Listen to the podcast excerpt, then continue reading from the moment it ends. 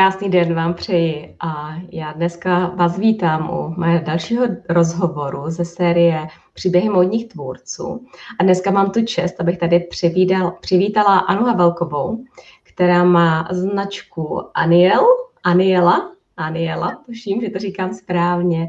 A je to Aniela Lingerie, to znamená, že se zabývá spodním prádlem, které tvoří z nějakých z vlastního popudu, který vám tady určitě sama ráda poví, proč k tomu došla. Každopádně tvoří nádherné spodní prádlo z bambusu kombinovaného s krajkou, takže já věřím, že vás to bude bavit a že tady zase najdete nějakou další dávku inspirace. Tak já vás zdravím, Ani, a děkuji, že jste přijala pozvání do mého rozhovoru. Já jsem moc ráda, že můžu být součástí tady těch příběhů módních tvůrců, protože každý z nás vlastně má svůj vlastní příběh, který stojí za založením značky a taky to bylo i u mě. Tak já vás rovnou poprosím, jestli tu svoji značku nějak trošku představíte, aby jsme věděli, o co se jedná. Ještě všechny pozdravím, přeji krásný den a vlastně stojím za značkou Aniela, jak mě už milá Rehána představila a začátek vede k tomu, kdy jsem vlastně já osobně ze zdravotních důvodů musela vynechat syntetické materiály u spodního prádla a v té době jsem se snažila najít nějaký jako hezký spodní prádlo, které by splňovalo ty podmínky, že vlastně převážně by byly z toho produkčního materiálu. A byl to celkem oříšek, protože většinou je varianta, která je prostě jako krásná, krajková, hezká. A nebo je varianta, prostě, která je prodyšná, ale naopak prostě je úplně jednoduchá jako basic kolekce. A samozřejmě něco se jako našlo, ale nebyla jsem úplně spokojená a tak jsem si jednoho dne řekla, že to vlastně můžu zkusit jako ušít.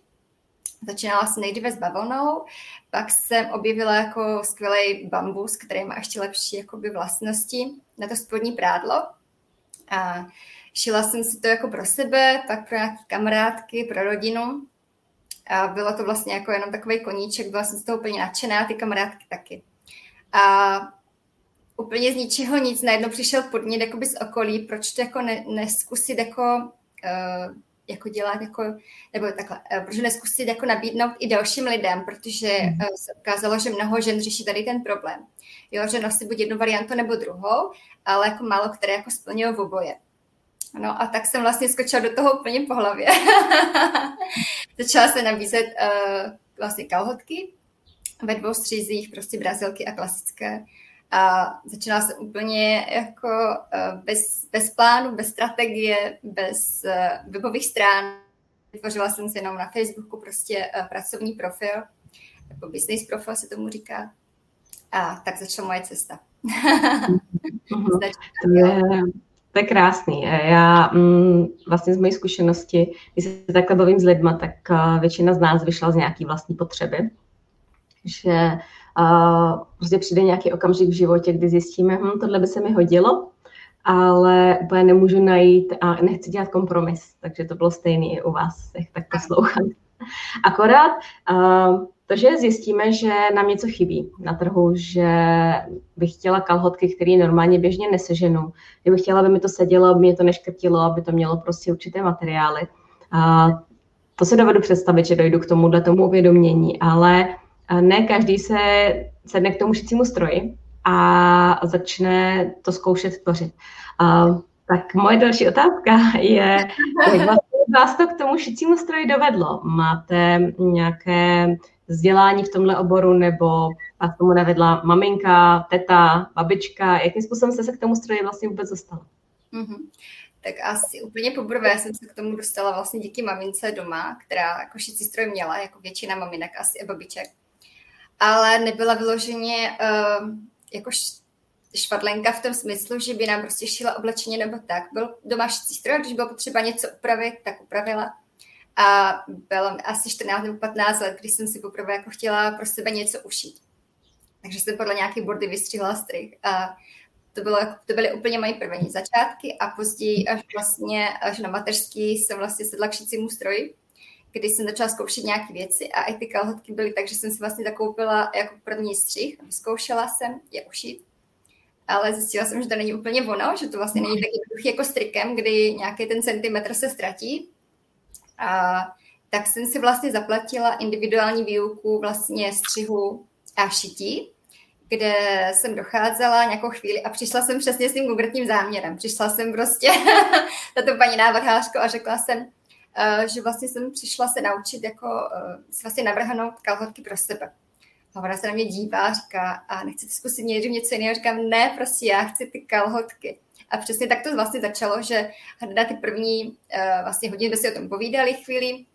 Vysvětlila mi vlastně, jak se to navrhuje, od čeho se vlastně odvíjí ten střih. A ušili jsme vlastně první kalhotky. A taky to nebylo úplně ono, takže takhle to začalo a taky jsme to společně pak jako ladili ještě, aby to bylo jako lepší.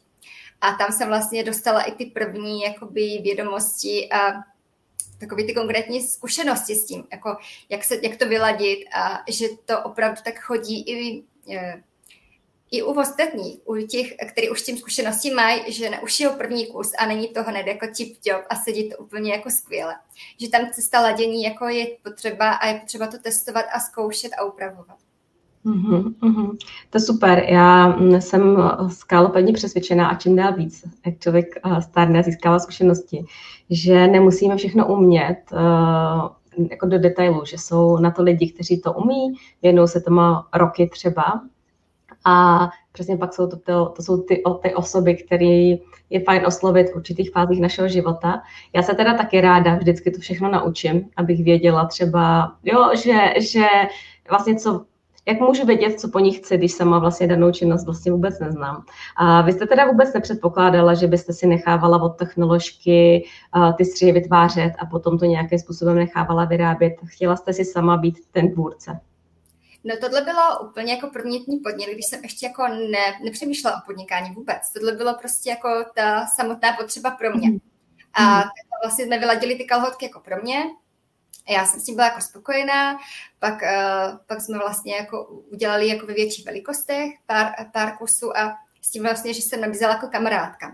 A až tam přišel ten podnět vlastně od těch jako známých, proč to jako neskusit, jako nabídnout dál.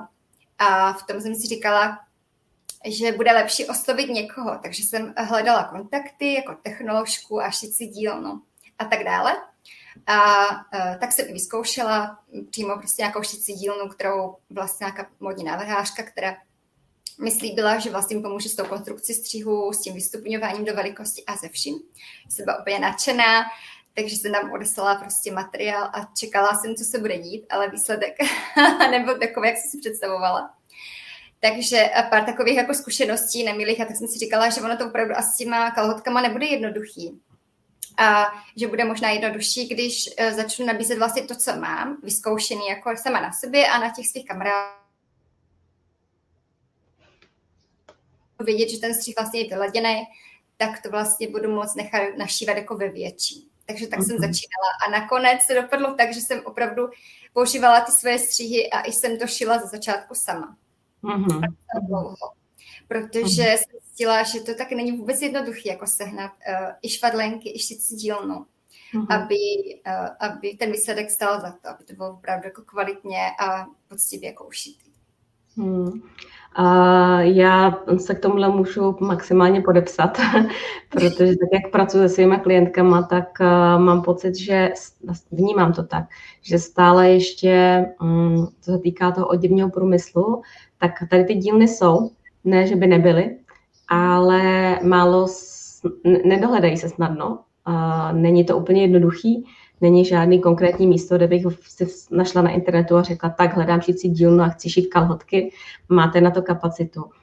Já mám takový sen, to bych moc ráda nějakým způsobem zprocesovala, tohle mě by to hodně pomohlo a vím, že protože jsem byla na obou stranách, i ten majitel té šicí dílny a i teď ta, která schání pro své klienty nějakou výrobnu, tak by bylo báječný, kdyby o sobě dali víc vědět a my jsme si mohli vybrat a říct si, dneska zrovna bych potřebovala ušít 50 kusů a někomu se to hodí, že mu to nějaké slepé místo krásně vyplní a někdy potřebujeme větší výrobu, to by bylo moc hezké, ale tam ještě nejsme.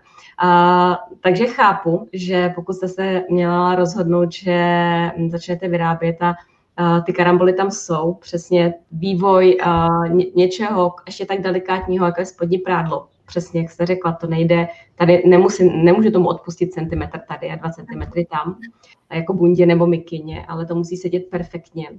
A ještě by se to mělo přizpůsobit co největšímu množství žen a každá jsme úplně jiná. Tak je mi úplně jasný, že ten vývoj není úplně jednoduchý a když si někdo koupí kalhotky takhle od vás a třeba si řekne, proč stojí tolik, kolik stojí, tak vlastně zatím tohleto všechno nevidí. Ano, je to tak, přesně. Ta cena vlastně u malých jako firem, u malovýrobců se nemůže jako vyrovnat těm cenám u těch velkých obchodních řetězců, protože zatím je úplně jako něco jiného a i ten proces je úplně jiný, šije se to jiné množství. A přesně jako jsou tam ty různé jako překážky, kdy vlastně já to nešiju prostě v 1000 kuse.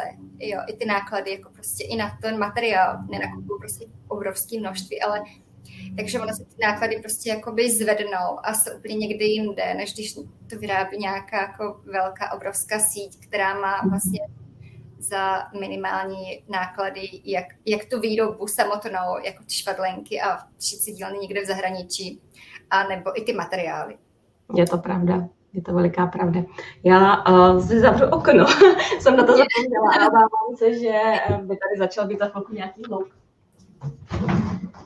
Mám tam potom veliké štěstí, že ve chvíli, kdy začnu nahrávat nějaký rozhovor, tak začnu sekat trávu.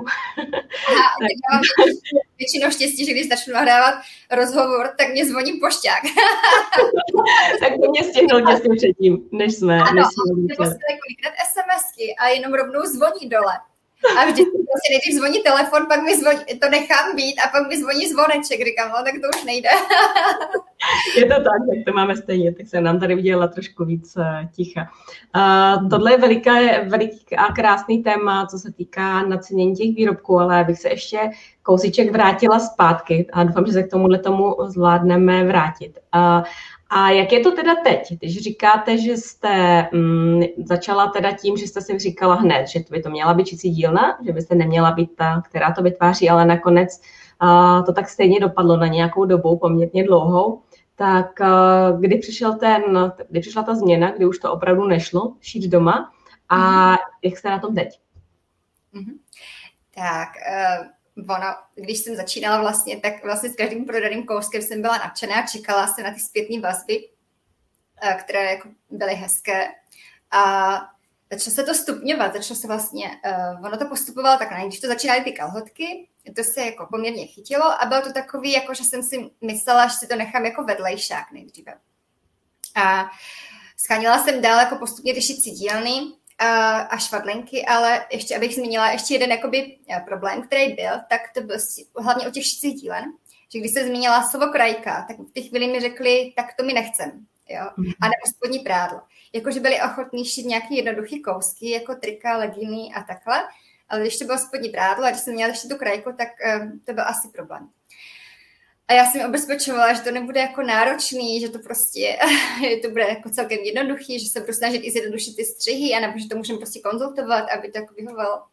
Prostě asi komplikovaná cesta, což chápu, jako samozřejmě, jak ta kapacita na to asi jako nevšude je. A tak jsem to šla postupně sama a když jsem měla jedno focení, tak jsem vlastně k tým kalhotkám do setu ušila braletku, aby to jako na ty fotce hezky ladilo.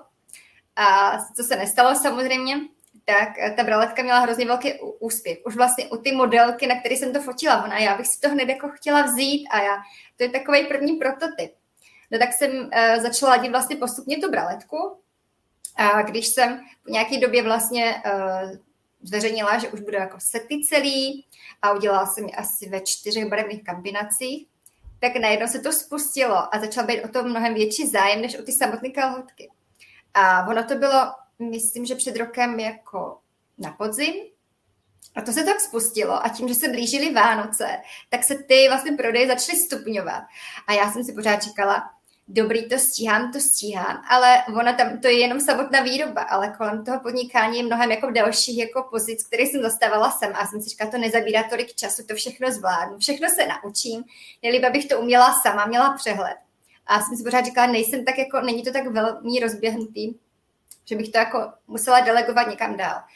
A už před těmi Vánocema jsem zjistila, že prostě, že je to strašně náročné, že to nestíhám. Už jsem to včas i stopla, ty objednávky, abych to jako stihla do Vánoc odeslat.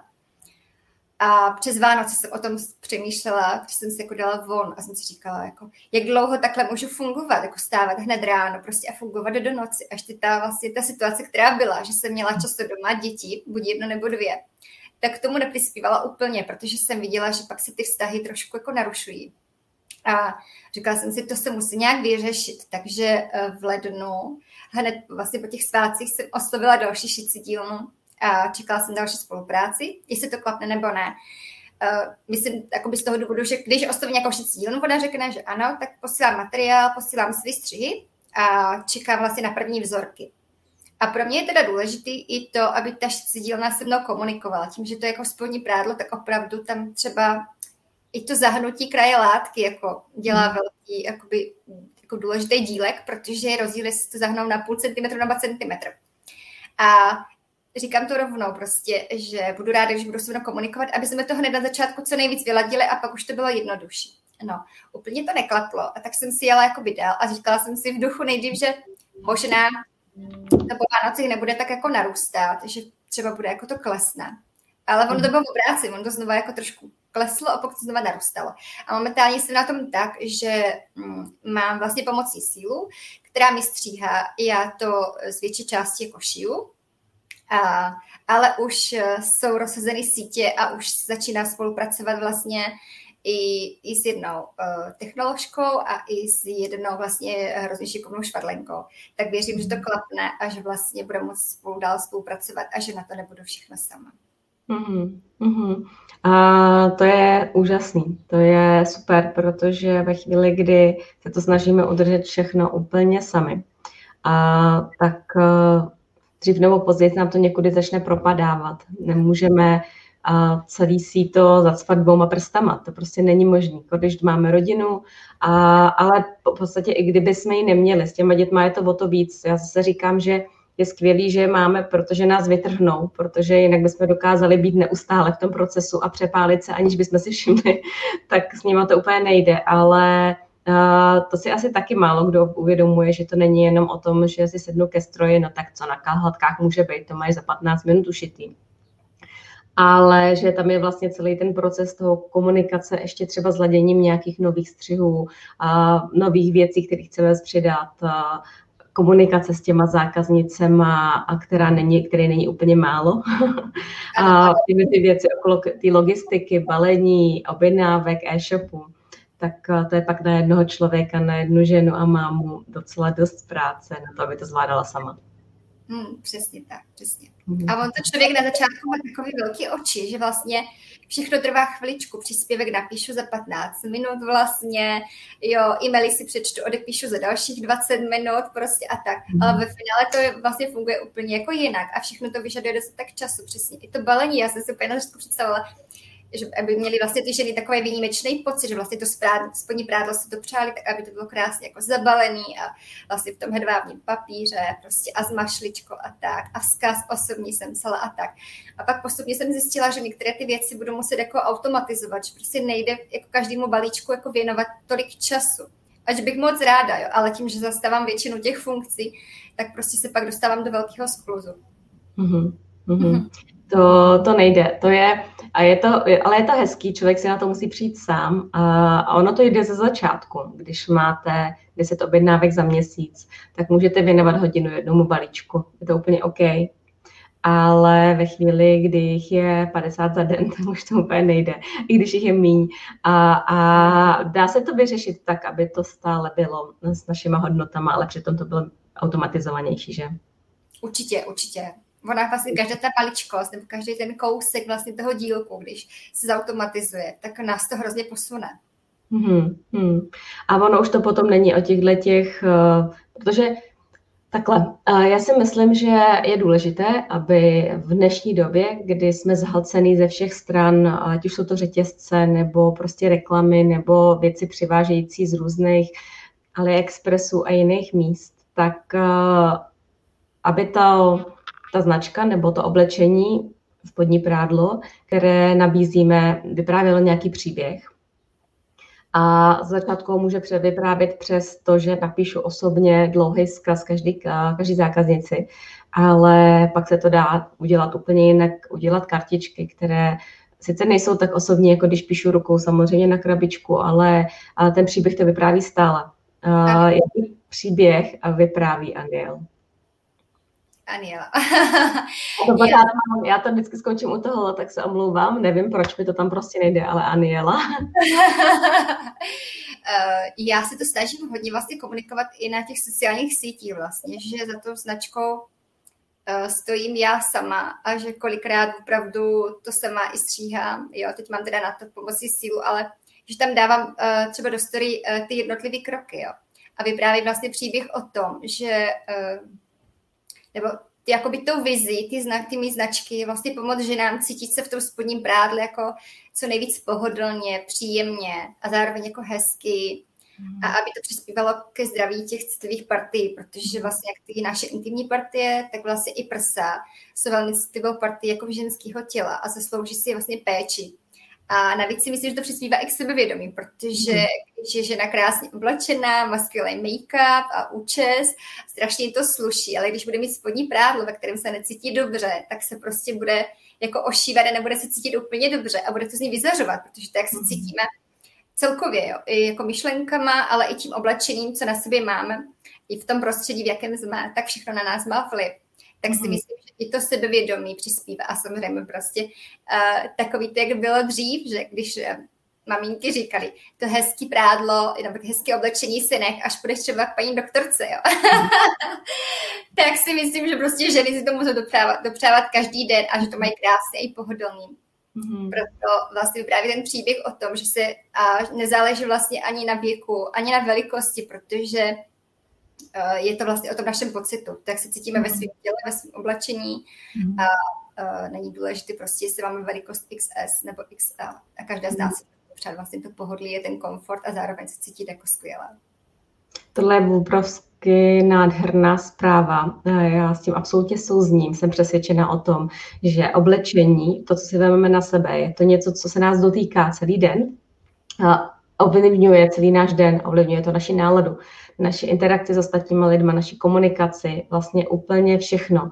A sama jsem měla vždycky prádlo ráda, ale až poslední dobou, až opravdu třeba poslední, doufám si říct i půl rok intenzivnějc, vnímám jeho důležitost a zdraví je jedna věc, zdraví bez pochyby, že jsme byli hodně zahalený do syntetiky ze všech možných, na všech možných úrovních, od prádla až po bundy, všechno syntetické a ta naše pokožka nedýchá a spoustu projevů potom může být způsobený právě tím, že se nevhodně oblíkáme nebo materiálově, každý jsme jinak citlivý. To je jedna složka. Ale druhá složka, která mi připadá obrovsky důležitá opakovat pořád dokola, je právě to vnímání sebe sama. A prádlo je úplně extrémně intimní záležitost a přijde mi škoda, aby to zůstávalo v tom, že si máme si hezké prádlo, když chceme potěšit partnera nebo když jdeme k paní doktorce, což teda upřímně jsou takový extrémní. Ale přijde mi to škoda.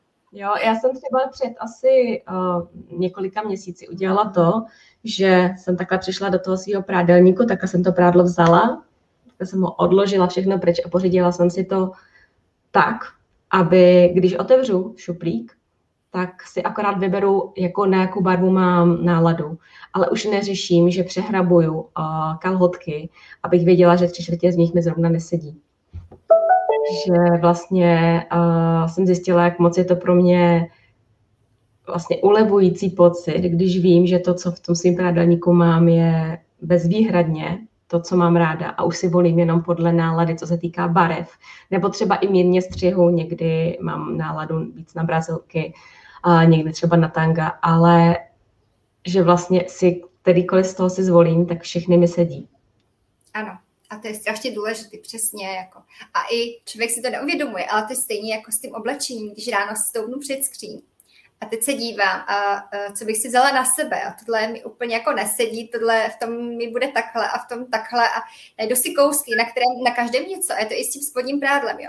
Tak tahle podprsenka, tak ty asi nevydržím úplně celý den, jo. Třeba v těch kalhotkách, tak možná mě budou trošku tlačit, když jsou hezký. A stojí to vlastně, zbytečně tam to zabírá místo v tom šatníku, jo, člověk s tím jako přehrabuje.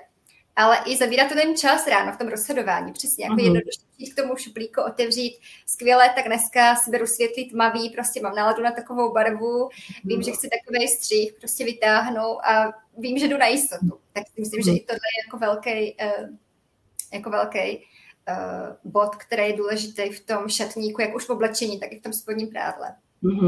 S tím musím absolutně souhlasit. A pravda je, že když člověk celý den dělá, tak jako, že si něco povytahuje a má pocit, že byl to i ten důvod, proč jste zvolila bambus. Mně přijde moc hezký, že tak, jak já bambus znám a vnímám, tak on se krásně přizpůsobuje a třeba my ženy jsme cyklické a tělo se nám trošičku mění v rámci měsíce, že se hezky dokáže přizpůsobit a vlastně ty stejné kalhotky, které si vemu ve fázi po menstruaci, si můžu vzít i před menstruací a sedí mi to stále hezky. Bylo to třeba jeden z důvodů, proč se šla do bambusu? Ano, právě i to, že ten bambus je krásně jako pružný a skvěle se přizpůsobí tomu tělu, tak to byl taky jako jeden z těch důvodů, proč vlastně jsem šla i do toho, protože přesně během cyklu, ale když kolikrát asi třeba žena oblíkne něco na sebe ráno a pak si to oblíkne večer, tak i to jako může cítit malinko jakoby jinak, jo, že to tělo prostě během dne pracuje a během toho cyklu o to víc, takže to byl tak jako důvod. Jeden z důvodů. A další vlastně bylo to, že má skvělé vlastnosti, že je antibakteriální a že je vhodný i pro tu jako nejcitlivější pokožku. Hlavně pro vyšší a slavy, což je skvělý i na ty kalhotky a i na ty braletky. To je pravda. Já tomu říkám, to je prostě úplně láska, jako ten materiál je skvělý. A vlastně dotýkáte se nejcitlivějších partí těla, tak by ta látka měla hýčkat. Ano, přesně tak. Je to prostě jako v nejbližším kontaktu s naší kůží a i s těma jako citlivými partiami, kde opravdu jako je důležitý, aby ta pokožka mohla dýchat, aby to bylo savý a aby opravdu jako ty naše partie byly hýčkany, tak jak si to zasloužíme. Podnikání jako takový je celkem velký výstup z komfortní zóny. Ono, když do toho vlítneme, takže jsme si moc nevšimli, že začínáme podnikat, tak se to dá. Ale podnikání se spodním prádlem je ještě několikanásobný výstup z komfortní zóny. Je opravdu. Já jsem vlastně hned na začátku řešila, jak to budu vlastně prezentovat. Jo. Já jsem už to v názvu věděla, že chci mít něco jako ženskýho a že chci, aby to vlastně odráželo mě samotnou, protože ten název, jakože se jmenuje Anna, tak je Aniela. Tak jsem jako váhala dlouho a říkala jsem si, jako jestli to budu fotit jako na sobě, a nebo jestli prostě jako si najdu modelku. A tím to začínalo celý, jo, že jsem si říkala prostě jako do jaké míry jako nechám zajít ty hranice. A dlouho jsem nad tím jako uvažovala, už jsem nějaké fotky i měla a nakonec jsem si říkala, že to nedám, že to nepustím do světa a musela jsem si k domů dojít jako časem. A našla jsem si modelku, kterou jsem si jako fotila sama, na který jsem si to fotila sama, to spodní prádlo. A občas jsem něco přidala, jo, takový to, když jsem něco vymyslela jako novýho a neměla jsem prostě možnost jako narychlo domluvit to focení, tak jsem občas něco hodila i na sobě a dostávala jsem jako zpětné vazby, že vlastně je to takový jako víc autentický, jo, že to prostě jako, že je to moje a je to na mě a tak. Takže postupně jsem občas přidala něco jako i na sobě. Takže to pro mě byl opravdu velký výstup z té komfortní zóny a i takový to první, kdy vlastně na tom Facebooku nebo celkově na těch sociálních sítích nasleduje mnoho jako našich známých a kamarádů a to jsem si říkala, tak a teď třeba, nevím, šéf z bývalý práce uvidí, že tady šiju kalhotky a mluvím vlastně o tom spodním prádle a o takových těch věcech, jo, úplně jako extrém. Takže to prvotní bylo takový a chvíli mi to trvalo, že jsem se držela tak jako, mluvila jsem tak o tom tak jako obecně hodně a tak. A pak jednoho dne jsem si říkala, tak je to prostě moje miminko, já se s tím pipla, mám důvod vlastně, proč jsem k tomu jako došla. Tak a naopak, jako potřebuji povzbudit ty ženy, aby prostě, aby jim na tom záleželo, ať už to bude jako spodní prádlo ode mě, nebo prostě od někud jinou.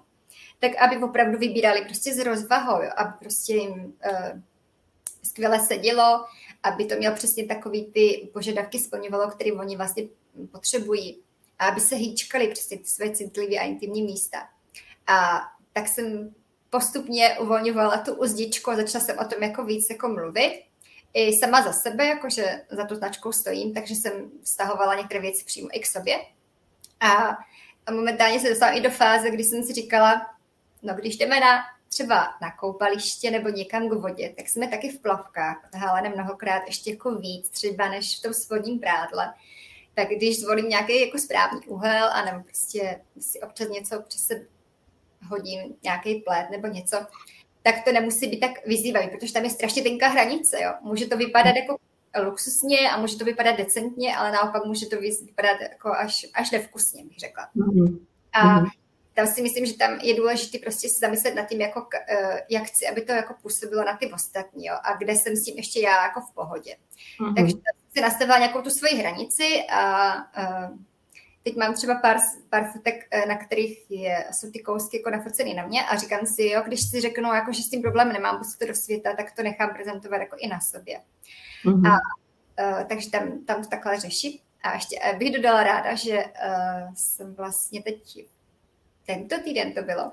Jsme měli focení, kdy jsem si řekla, proč to jako neprezentovat i někomu jiném, jo? Protože často mi chodí do dotazy, jestli to spodní prádlo je vhodné i na ty větší velikosti, protože přece jenom já jsem relativně jako útlá, mám menší velikost a z těch zpětných vazeb už vím, že to sedí i na ty větší velikosti, jako šiju do XL, jako větší jsem dělala kalhotky, ale braletky už ne a nejsem se jako jistá, ale do těch velikostí XL, takže jsme tady měli v pondělí focení, kde vlastně modelka z větší velikosti a nám to prádlo jako fotila a myslím, že to bude skvělý jednak i proto, aby jako ty ženy viděly, že si to můžou taky jako v uvozovkách jako dovolit, že to není jenom pro ty malinký a štíhlý. Protože a taky jsem si říkala, že boříme vlastně mýtus o tom, že braletky jsou vhodné jenom na malý prsa, protože taky jsem si měla dřív zkušenost, že vlastně ten, kdo má úzký obvod, tak musí mít košíček AB, aby se vešel do velikosti třeba XSS, protože už když má trošku větší prsa, tak už mu to je malý a větší velikost už mu sedí jako přes prsa, ale nesedí mu obvod. A vlastně tím, že ten bambus takhle jako krásně pružený, tak do ty jedné velikosti vlastně se vejde jako mnoho různých jako proporcí, jo? Že se vejdou prostě od košíčku A až do košíčku E, bych řekla, úplně skvěle. Právě jsme fotili na modelce, která si vzala L, ani si mi to nešla na míru a má velikost, myslím, že 85 EF. A vešla se to krásně a já říkám, jestli to jako bude, jestli to potřebuji ušit na míru, tak jsme to nejdřív testovali, že to vyzkoušela. A ona říká, hele, sedí to úplně skvěle, parádně. Tak sama jsem z toho byla překvapená, protože dřív jsem to většinou lehce upravovala, jo, aby to tady přes ty prsa sedělo líp a obvod držel taky. A takže jako, aby ty ženy opravdu viděly, že si to můžou tu braletku dovolit, i když mají větší velikost než Ačko, Bčko nebo Cčko. A že se to krásně přizpůsobí na těle. A to znamená ale, že ten typ prádla nádherně zvedá sebevědomí. Když si uvědomíme, že žena běžná nemusí být nějak silná, ale velikost 75E není neběžná velikost. Jakože je to poměrně běžné, znám spoustu žen, které třeba takovouhle velikost mají a nekoupí v běžném obchodě prádlo, musí jít do specializovaných obchodů. A je to obrovsky frustrující být v té kabince a už třeba u 10. podprsenky zjistit, že mi nic nesedí, protože stále někde ten poměr nemůžu najít a smířit se s tím, že na to, aby mi seděla, tak musím mít pomalu svěrací kazajku a prostě natvarovanou podprsenku. Tohle musí být opravdu nádherná sebelásková lekce pro ženy s většími tvary, ale i s menšíma. Že se vlastně vejdou, že je to variabilnější, že to nemusí tolik řešit. Ano, přesně tak. Přesně ta modelka právě tak ta mě psala asi před rokem s tím, že jestli bych ji ušila právě jako podprsenku na míru, ale že si právě není jako jistá tou braletkou, jo, že aby to ty prsa udrželo. A tak ona právě vyzkoušela, nejdřív jsme dělali jako s pevnou tou gumou pod prsy a prostě já říkám, vyzkoušej i tu braletku a taky vyzkoušela a srovnávala více těch různých kostřihů. No jako na ní právě i testovali více věci a pak mi volala a říká, hele, ta braletka je ale jako to nejlepší, protože prostě ta je tak strašně pohodlná.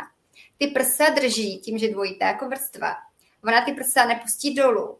A zároveň, jak má, jakoby má jenom jemnou tu pružinku, ale ona má ještě tu krajku pod prsy. A ona říká, ta krajka se krásně jakoby drží pod těma prsama. Takže nejenom, že ta pružinka to nepustí nahoru, ale ani ta krajka vlastně nepustí nahoru.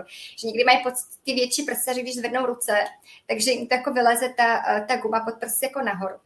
Takže byla úplně nadšená a zrovna se mi to tak sešlo, že hned v zápětí na to mi zase volala jako jiná klientka a taky měla ušitou z Vánoc ještě podprsenku a teď asi před měsícem si pořídila kobrní braletku, že jako vyzkouší a já říkám, můžeš to vyzkoušet, že to nebude sedět, do 14 dnů se to dá vrátit, nenošení.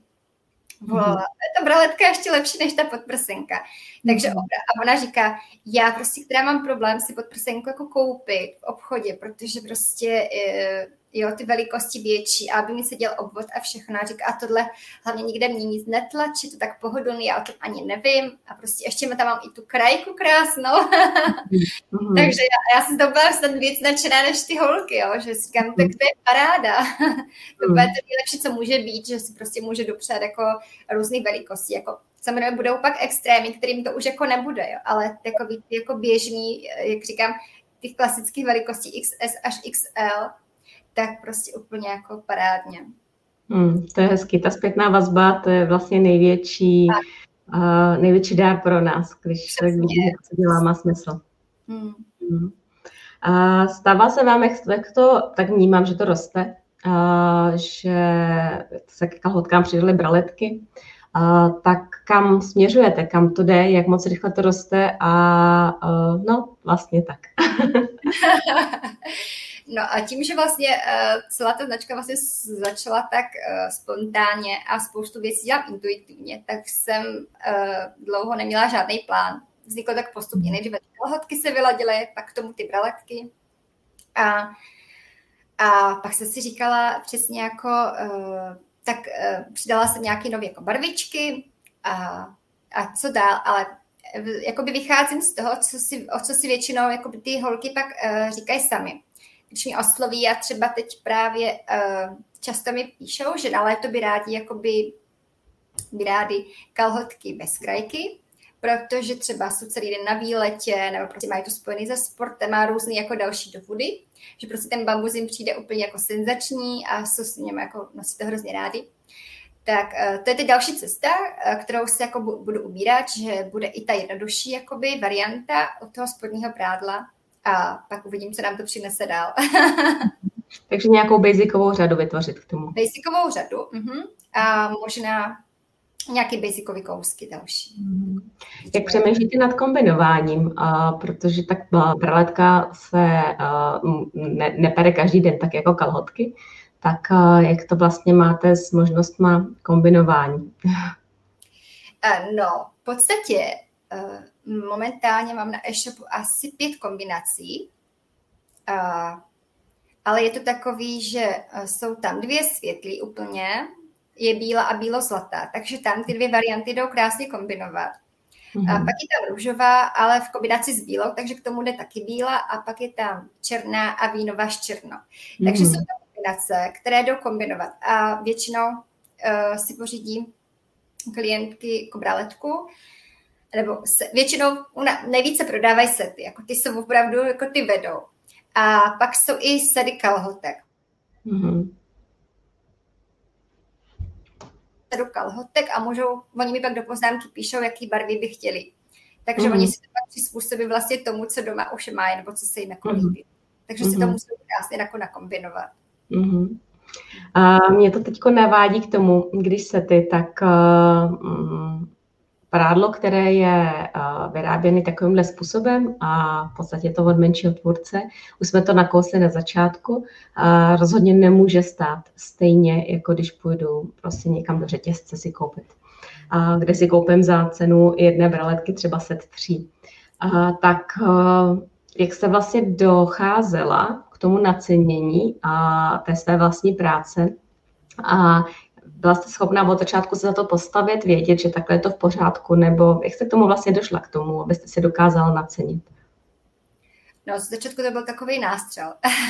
Mm-hmm. Já jsem si dobrý, tak strávím od toho, dejme tomu, tolik a tolik času. Neměla jsem přesně jako tabulku, abych si řekla prostě tolik stojí materiál, jo, všechny ty náklady od bambusu přes krajku, přes všechny ty komponenty vlastně až po krabičku s mašličkou a tak. Ale dala jsem takový jako prvotní nástřel a pak jsem si říkala, uvidím jako časem, jako jak to bude. A chvíli jsem to takhle nechala, ale pak jsem vlastně cítila, že to nestačí, jo? Že když si to člověk pak spočítá ty náklady všechny a vidí vlastně, že kolik času u toho tráví, jak tou samotnou výrobou, tak i celkovým tím vedením toho podnikání, že tak jsem to pak jako lehce upravila a zvedla jsem to u obojího, u kalhotek i u braleťky. Ty sety jsou momentálně jako výhodnější, když si koupí jako set, tak mají tu cenu jako výhodnější, než když si koupí jako zvlášť.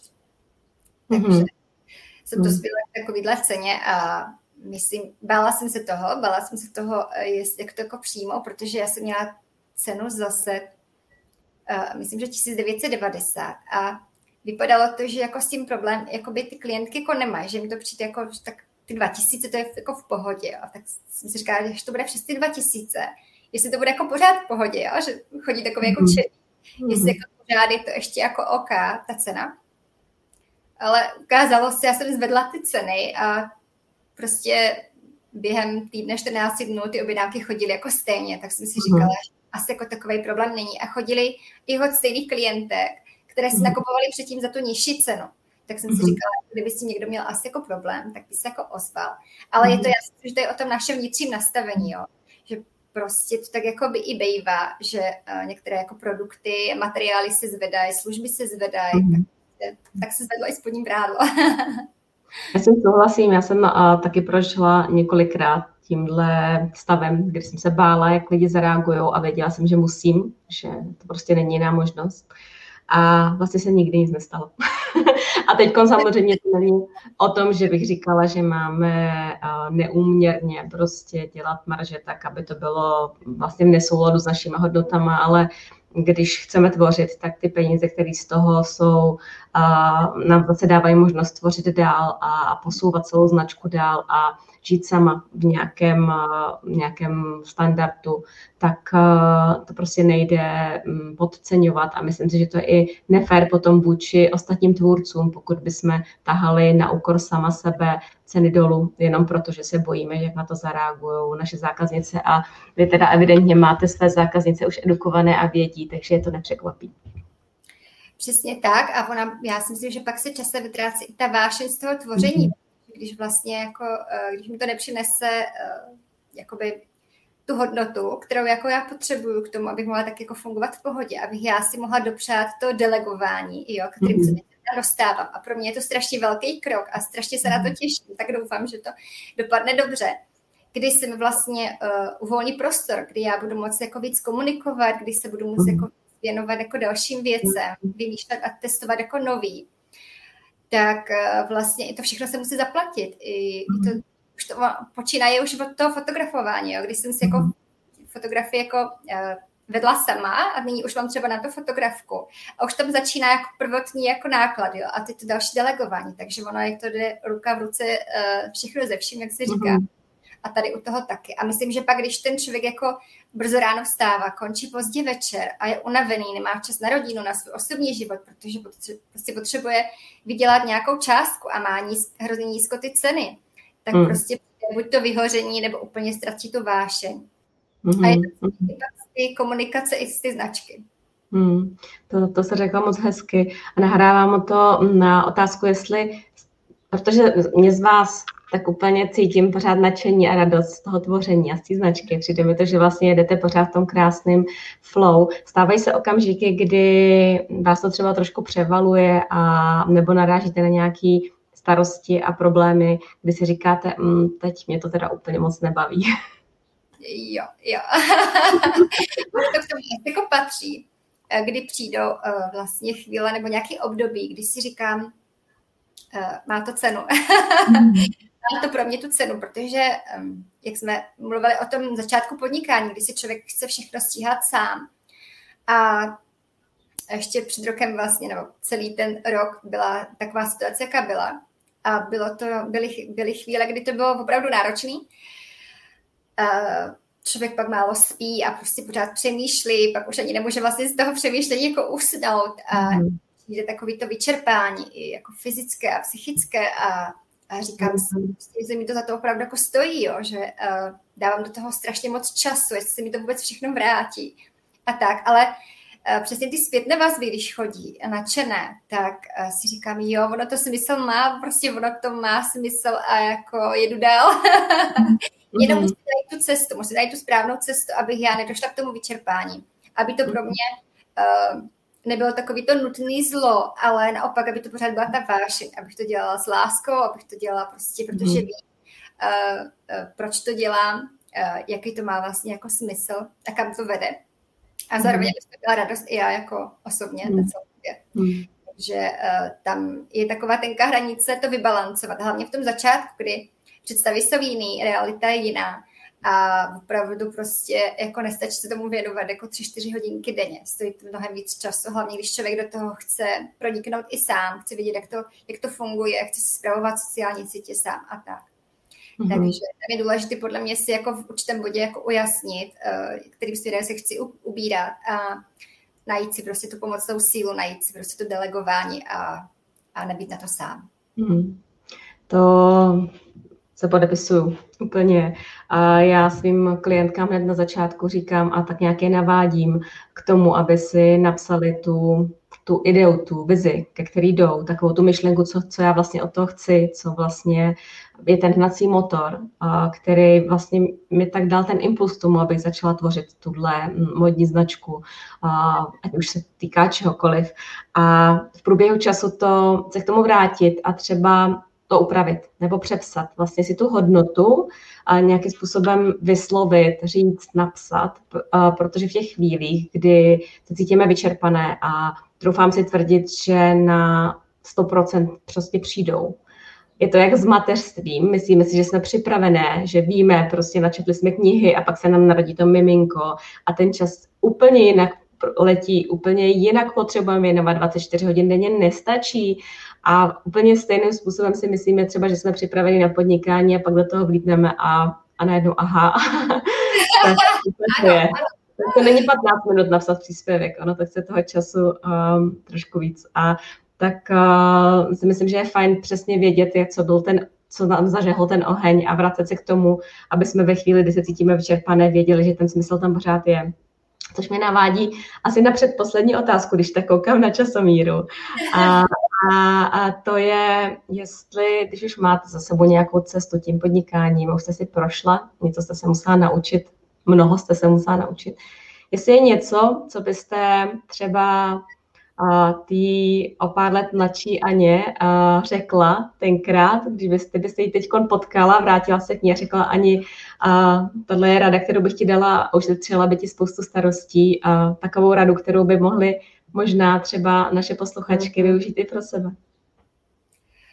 Tak určitě bych ji poradila, ať když má nějakou jako vizi nebo nějaký sen, ať do toho jde prostě, ať vlastně nedá na ty předsudky, jako co by kdyby, protože když to neskusíme, tak to nemůžeme vědět, jestli by to jako šlo nebo nešlo, jo, protože vždycky přijde nějaké pro a proti, ve všem to tak je a je to i v podnikání, takže určitě, ať je to jako sen jakýkoliv, ať prostě někdo chce se naučit něco, čeho se strašně bojí, nebo chce něco procestovat, nebo chce skočit do toho podnikání, nejsi si jistý,